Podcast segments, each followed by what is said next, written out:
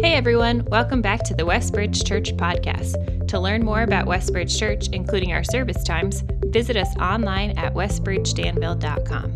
This week's message comes from Pastor Tyson Harold, and we hope it encourages you to take your next step in your faith journey.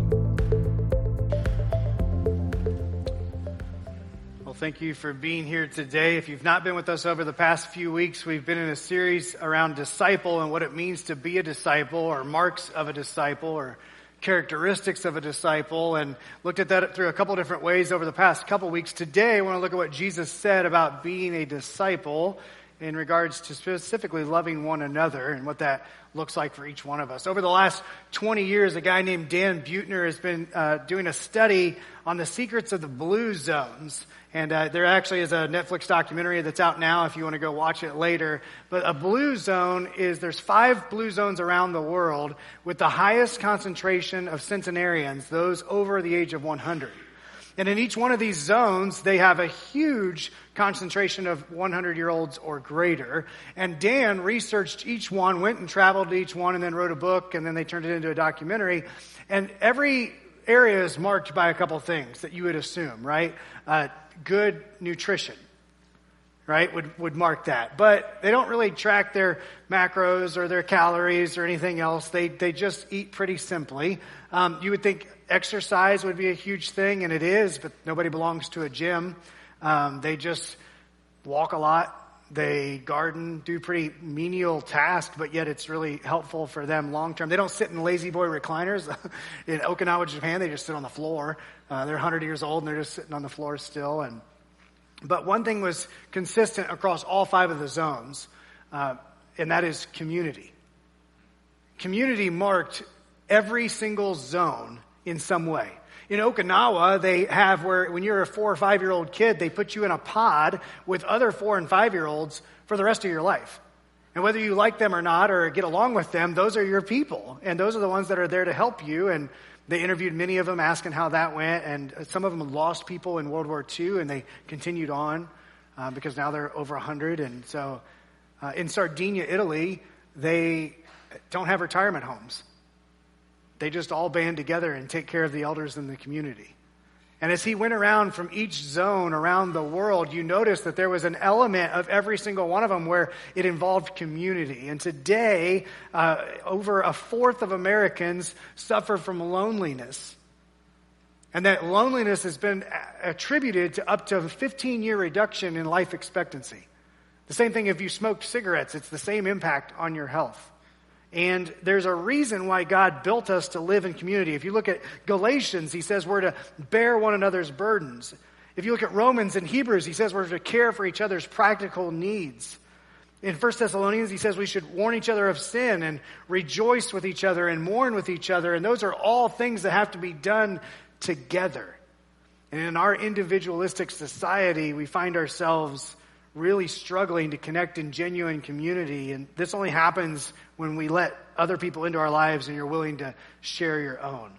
Well, there's a number of reasons why we avoid community. I came up with five of my own. You probably have a whole lot more. Here's the five I came up with to see if you resonate with any of these. Number one, uh, we're busy.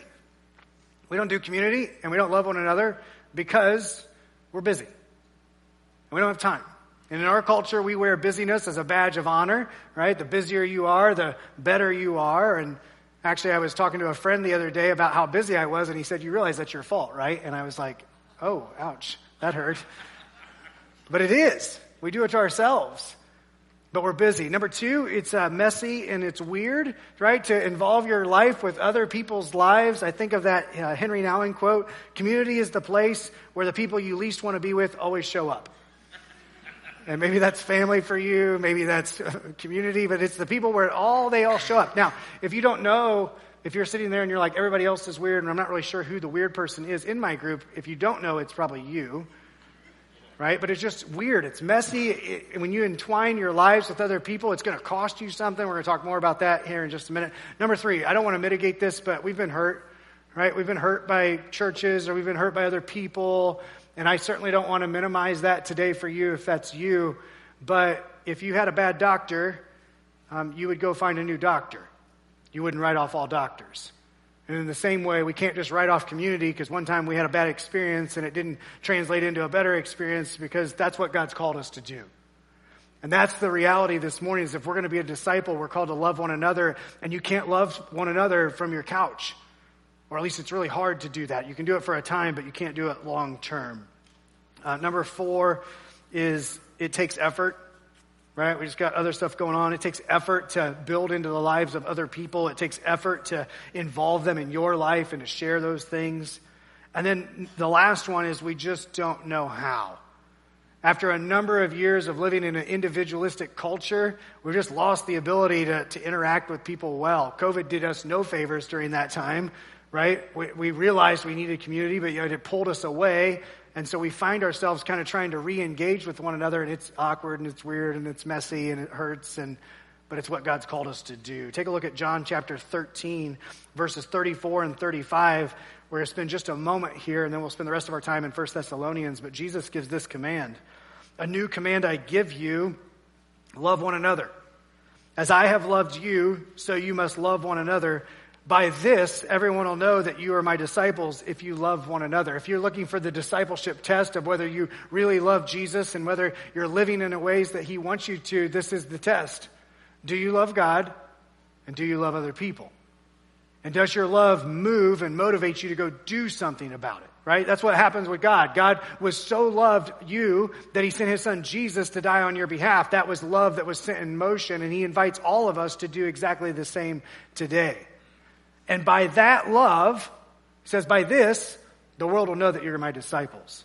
And so as we talk about being a disciple of Jesus, it is our love for one another that is evidence of our love for Jesus. And it's our evidence of our love for each other.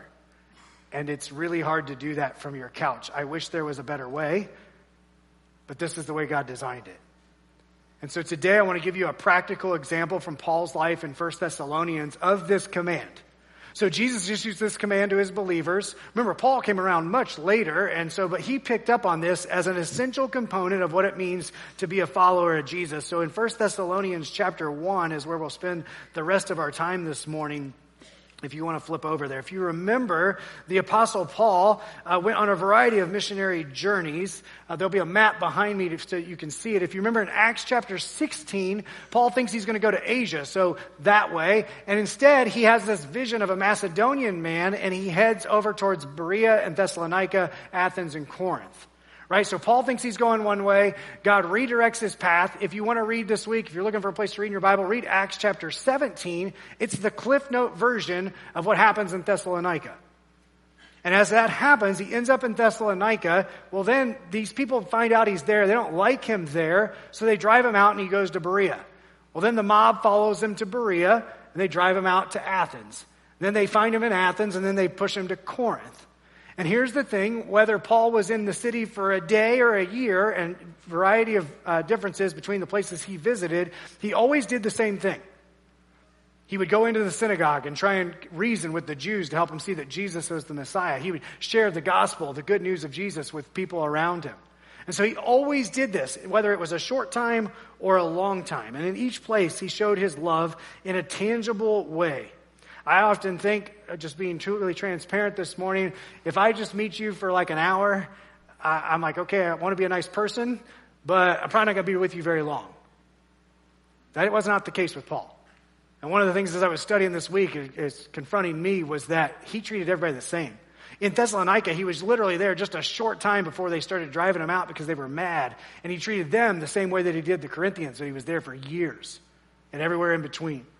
And so, as people, we got to understand that God calls us to love people no matter how long we're with them or what the situation may be. I often keep people at an arm's length for a time until I know that I'm going to be around you enough, and then it's when I want to start showing love. But that's not what the Apostle Paul did. Well, in 1 Thessalonians, he was there so short of a time that he had to write the letter to him to kind of finish up what he was talking about. And he couldn't get back there because they kept trying to persecute him. And this was the case all throughout Macedonia, which is modern day Greece. And that was just the case, is that everywhere he went, they were trying to persecute him. In 1 Thessalonians chapter 2, Paul uh, recognizes that some people had questioned his motives for being there. And his letter was a response back to that. And about midway through the letter in 1 Thessalonians chapter 2, where we're going to spend our time this morning, he gives this response to why he was there. And it's helpful to see that this was the motivation or this was the driving factor. Paul understood the command to love one another. And then it actually played out in his life. So often I know the command of Jesus, and I'm sure you do too but our lives may not always match up with it. And so Paul gives us this picture today that I hope is an encouragement to you. I hope it's a chance for you to look at your own life too and evaluate how you're doing. He says in verse 7, the second part of 1 Thessalonians chapter 2 verse 7, just as a nursing mother cares for her children, so we cared for you. Because we loved you so much, we were delighted to share with you not only the gospel of God, but our lives as well. Surely you remember, brothers and sisters, our toil and hardship. We worked night and day in order not to be a burden to anyone while we preached the gospel of God to you. You are witnesses, and so is God, of how holy, righteous, and blameless we were among you who believed. For you know that we dealt with each of you as a father deals with his own children, encouraging, comforting, and urging you to live lives worthy of God, who calls you into his kingdom and glory. Paul gives us three distinctions in 1 Thessalonians chapter 2. There's actually probably more, but these are three that stood out as we read through this. He says, and he looks for an example, and the example that Paul gives is to show his love and concern for these people. He says that his love was like a nursing mother who cared for her child. A nursing mother who cares for her child is literally giving of herself. The first mark of community and what we look at on how we love one another is that community requires sacrifice. Community requires sacrifice. And for a nursing mother, that's the case, right? She literally gives of herself so that the child can thrive. She literally gives of herself so that the child can survive. And Paul says that's what he did in the midst of persecution and in the midst of everything happening in this world that he lived in, his goal was to love them and care for them in such a way that it could be described as how a nursing mother cares for her child. There was gentleness, there was care, there was concern. And he looks at these people and he says, This is the way that he loved them. Genuine love finds its expression in helping people. And that's what Paul says. So we cared for you so much in verse 8. Because we loved you so much, we were delighted to share with you not only the gospel of God, but our lives as well. When we think that genuine love finds its expression in helping people, we understand that just as a nursing mother cares for her child, that's how Paul cared for these people. And he didn't know them that long. He didn't even know them that long. And so when you think about what that means for Paul, the other reality is for us, sometimes there's many in the room, the old adage is that nurses make the worst patients, right? We're so busy helping everybody else that we often fail to take care of ourselves. And that's a good reminder today because just as a nursing mother cares for her child, the mother has to take care of herself as well. And for you and for me, sometimes we all want to help people, we want to do everything we can to help people, but we often don't take care of ourselves. And so that idea that Jesus has called us to be connected, like John 15, the vine and the branches, right? We want to take care of our own selves so that we can help and care for others. What motivated Paul was his love for God, and that took and led him into loving people just as a nursing mother cares for her. When we really love people, we should be willing to share two things with them the gospel and our lives. The most loving thing we can do is share the gospel with people and our lives. And here's the thing both of those illustrate sacrifice.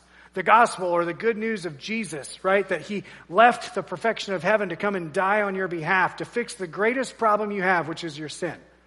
And that by fixing that, everything else would start the process of redemption. And as he did that, that's a, a, a pattern of sacrifice, right? Community takes sacrifice. And Jesus did that in the essence of why he came to this earth. The other mark to share our life is also a mark of sacrifice. And if we want to share the gospel, we got to be willing to share our lives as well. Our lives, though, can't detract from the gospel. They should reflect the gospel. And sometimes that has been the case where we've had people in our society or other societies that were happy to share the good news of Jesus, but then their lives didn't match up with it. Well, you might be asking the question today what caused them to love each other so much. We found out later it was because of God.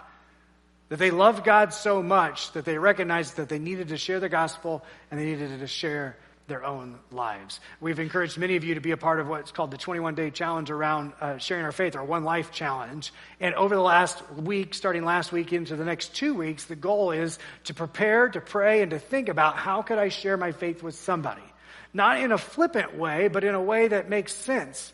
And for those of you who have built relationships with people, right, this isn't encouraging you to go stand on the street corner, although if that's what God leads you to, knock yourself out, but just with the people you interact with. Because our lives should represent something different. And if it doesn't, then that's the first change we got to make. Or we got to ask ourselves, do we really understand the gospel? Because if we understand what God has done for us, our lives will look differently. The other thing that's interesting about this particular area at this time, the region of Macedonia, one, Paul was being persecuted every time, everywhere he went. But the other thing that was happening was there was famine throughout the land. We don't get this from this particular letter, but later in the New Testament we find out that this is the case. The Macedonian churches, so Philippi, Berea, Thessalonica, those are all commended for their generosity in spite of this tremendous famine and issues that they're facing. Social scientists have estimated that the reason that the United States has faced such an epidemic of individualism all corresponds with the lack of conflict. Meaning, when our lives are going well, we think we bought into the lie, we don't need anybody. In World War II, or into the Vietnam War, when those conflicts ended that were costing our nation both young men and women, but also everybody to play their part. Remember World War II, you had to give your extra metal or your, your cooking oil or whatever you had to help the war effort. There was a community environment where we were going to love one another, even though we never see the benefits of it. When that ended, the rise of individualism skyrocketed in our country. And so, why did they do it? One, they loved God, but two, they faced tremendous persecution. The second thing that community requires is for you to set yourself aside. And this is where we really don't like it. Uh, we're happy to give up a weekend and go serve somebody to do something somewhere. Most of us, we could probably be twisted our arm into getting there. But when we have to set ourselves aside, that's where the rubber meets the road. And that's where it starts to become difficult to love one another, right? You can love one another outside of a traditional community, but where we've been called to live, all the one another commandments of Scripture indicate that you've got to live in community together. Not necessarily in some sort of weird cult vibe, but in the way that it is moving beyond just a Sunday morning gathering to a people that you belong to. And so that this would be an expression, just one expression of the community in which we're called to live. Paul wants to make clear in verse 9, he says this he says, Surely you remember, brothers and sisters, our toil and hardship. We worked night and day in order not to be a burden to anyone while we preached the gospel of God to you. Paul wants to make clear that everybody understands that he was not doing it for financial gain. Right? When he would go into a city, he would go into the synagogue. He would reason with the Jews to help them see that Jesus was the Messiah. But he often would be doing his other job, which was tent making. And he would be a tent maker so that he wasn't a burden, especially to these people who are starving, that he wasn't a burden to those people. Paul says, Look, you know how night and day I worked. We read later in Philippians that oftentimes Paul would prepare into the night because he spent all day working at his normal job, take a break, and then go and preach the gospel to these people.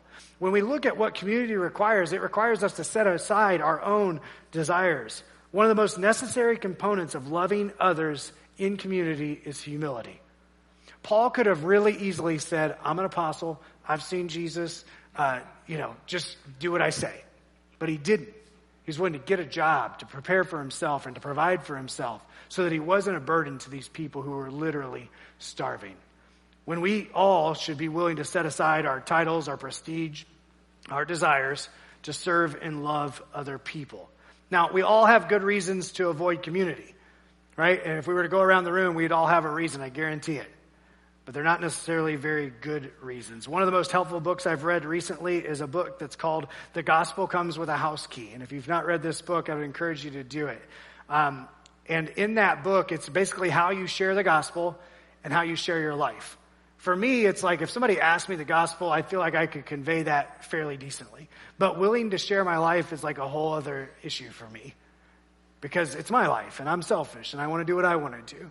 But Rosaria in this book, Rosaria Butterfield, uh, lays out a couple things, and she had this quote that stood out to me. Knowing your personality and your sensitivities does not excuse you from ministry. It just means you might need to prepare for it differently. than others do. And what she was meaning by this is that uh, you may say, well, I'm not a people person, or I've worked all day, or whatever your reason is for why you don't want to do it, and I've got them too. She says, look, knowing your personality and your sensitivity doesn't excuse you from ministry. You just have to prepare for it differently. So I have to do this. Um, if you catch me on a Monday or Tuesday, I'm probably pretty decent and generally happy. You catch me on like a Friday, I'm done. I just, I hit my limit of people, right? I'm not throwing any parties on Friday. Some of you, like Friday and Saturday, it's your Super Bowl. You're all ready to go. For me, I just want to shut it down for the weekend. And what she's saying, though, is that, look, that doesn't excuse me from if I run into an opportunity to be involved with community, I shouldn't completely avoid that. I should understand myself well enough to know I got to prepare differently for that. And my wife is in the process of helping me through this uh, to help me figure out what's the best way to do that, right? We all have a limit with people. Every one of us do. Some of you, your limit is way up here, and some of you is way down here. But that doesn't excuse us from the job that God's called us to do, which is to love one another. And knowing yourself is one of the best ways to do that. The third thing that community requires is for us to live authentically. And Paul just keeps hammering home this idea, right? He, he doesn't even mean to do it. He just kind of is talking about, this is why I did what I did. And for us today, we look at this and it seems so foreign, but community requires us to live authentically. And this is where community gets hard. Because when you choose to live authentically, you invite people in so they can spot your lies. They can spot the cracks in your own character. And this becomes difficult because nobody wants to do this. But look at what Paul says in verse 10 through 12. He says, You are witnesses, and so is God, of how holy, righteous, and blameless we were among you who believed. Right? He's saying, Look, I did it for the right reasons. I wasn't trying to do it for financial gain. It was because I genuinely loved you. I wanted to share the gospel, and I was willing to share my life with you as well. He says, Look, you know that I was holy, blameless, and righteous. Righteous is that word that he was right living, if you want to think of it that way. Blameless, that he wasn't doing it for his own benefit, but for the uh, benefit of others that, that he had a holy mission beside him of what he was trying to accomplish. Verse 11 says, For you know that we dealt with each of you as a father deals with his own children, encouraging, comforting, and urging you to live lives worthy of God who calls you into his kingdom. If community requires us to live authentically, he gives the picture at first of a mother, and then he gives a picture towards the end here of a father. And a good father and a good mother want to take care of their kids. And a good father, I've learned this, that I know the flaws of my kids. And my dad knew my flaws and knows my flaws. And the response to that is encouragement, is comforting, and urging them to do better. When we come to know each other authentically, some of the times we hide those parts because we're afraid of what people might think, what they might say, what they might do. And Paul says, Look, I live before you holy, blameless, and righteous.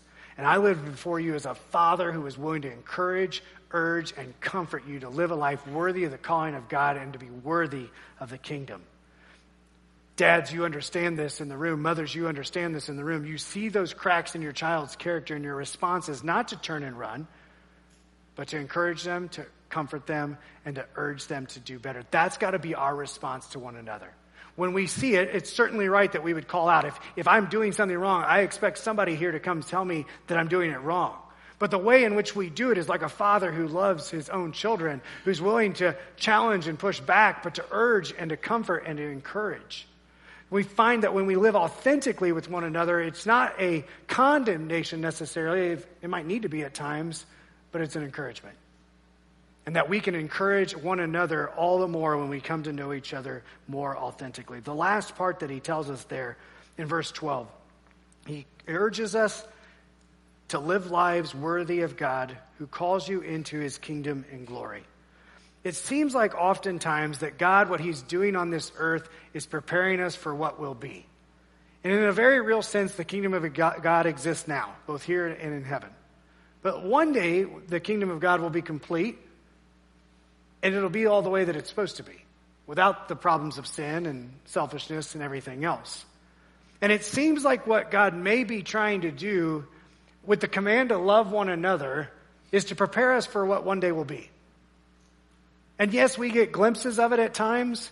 We get moments where we see it that it's like this is how it's supposed to be, but then if you have anyone you live with or close with at all, you see there's a lot of times where there's a fracture or there's a problem where it doesn't look as clear.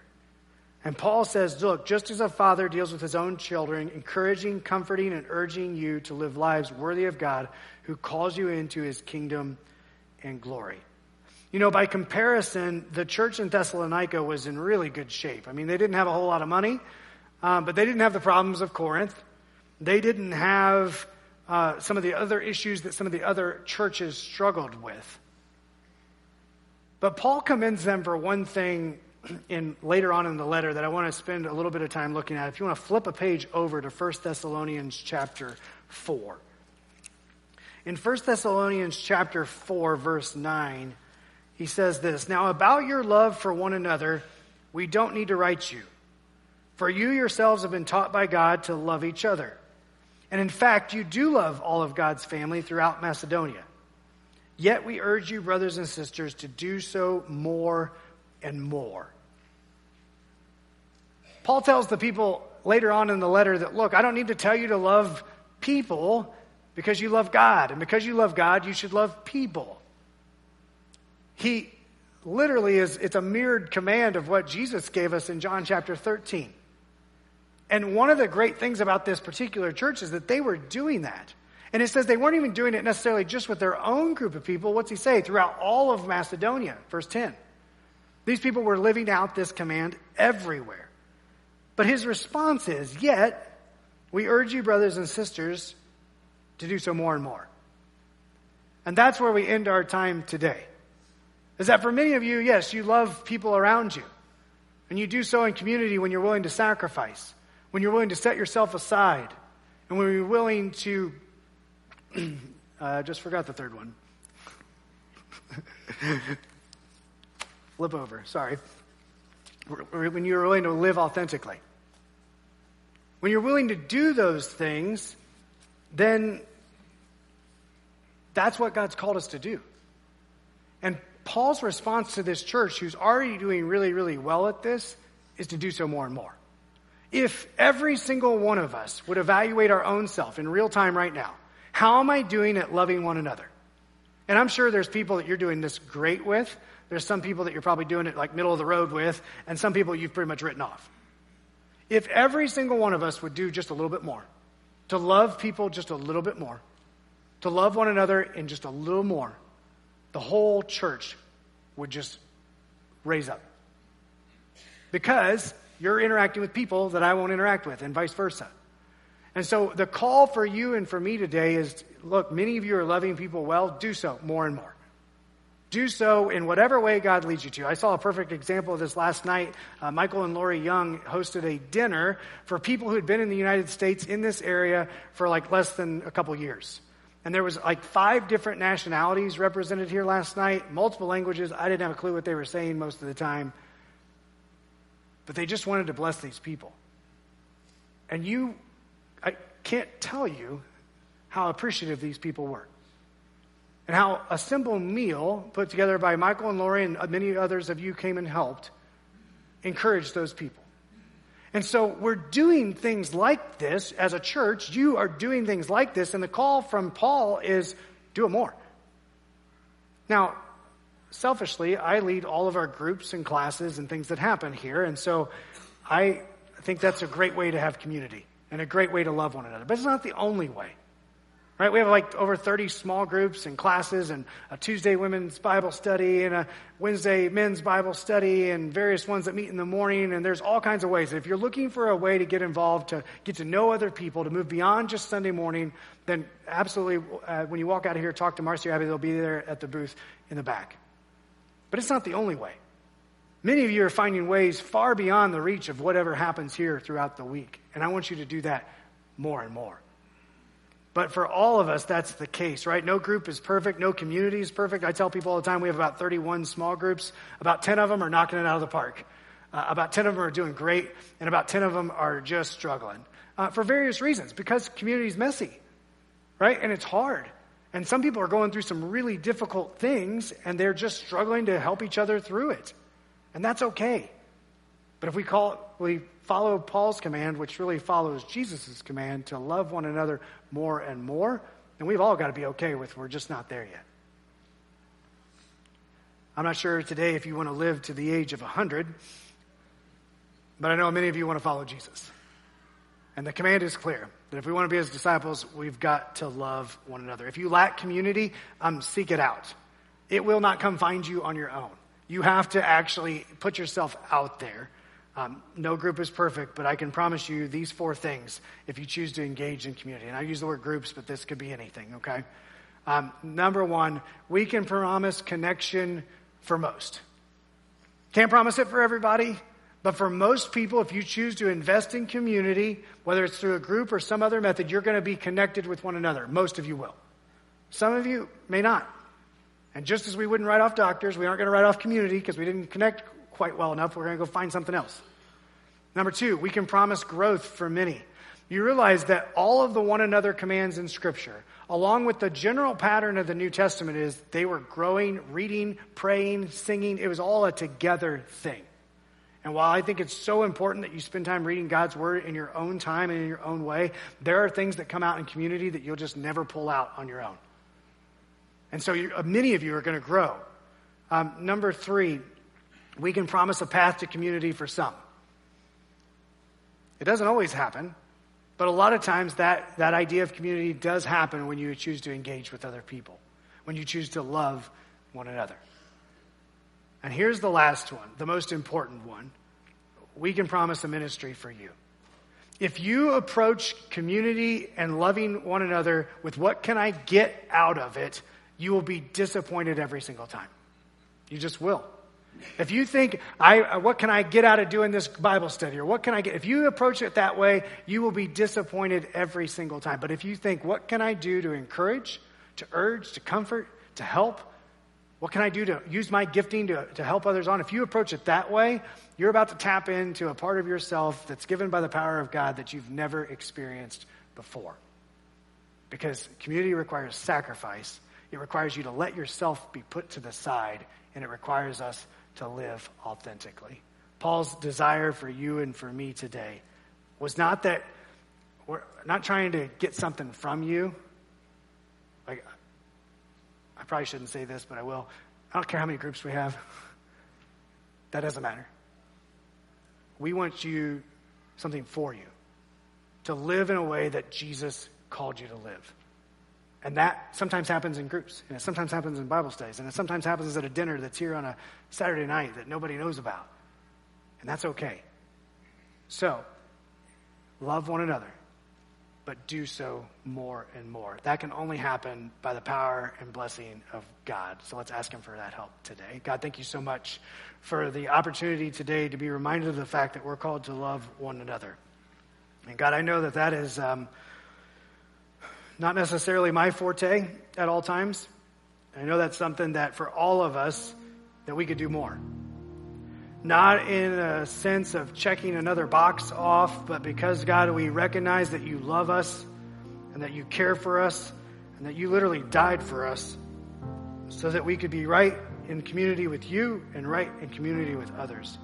And God, if there's somebody here who doesn't know you today, I would just encourage them to reach out to myself or others to find out what it means to have a relationship with you. But God, for most of the people in this room, I'm, I'm trusting that's the case. And trusting, God, that we all want to be disciples of your son, Jesus. And what seems at this moment like a daunting task is so easy for you. And so, God, help us this week to love the people that we encounter. God, I know there's people who are lonely in this room and who are fearful. I pray that you give them courage to reach out and ask for help. And God, that we would be a place that not only loves you, but is known by our love. And that, God, that our love would be seen in, in the relationships that we have. That, God, that the world might know that we're your disciples because of the way that we love one another. We know we can't do this on your own, so Holy Spirit, help us do that today. In Jesus' name. If you were encouraged by today's talk and believe it would be helpful for others, please be sure to subscribe or share. To experience other messages or find helpful resources, visit us online at westbridgedanville.com.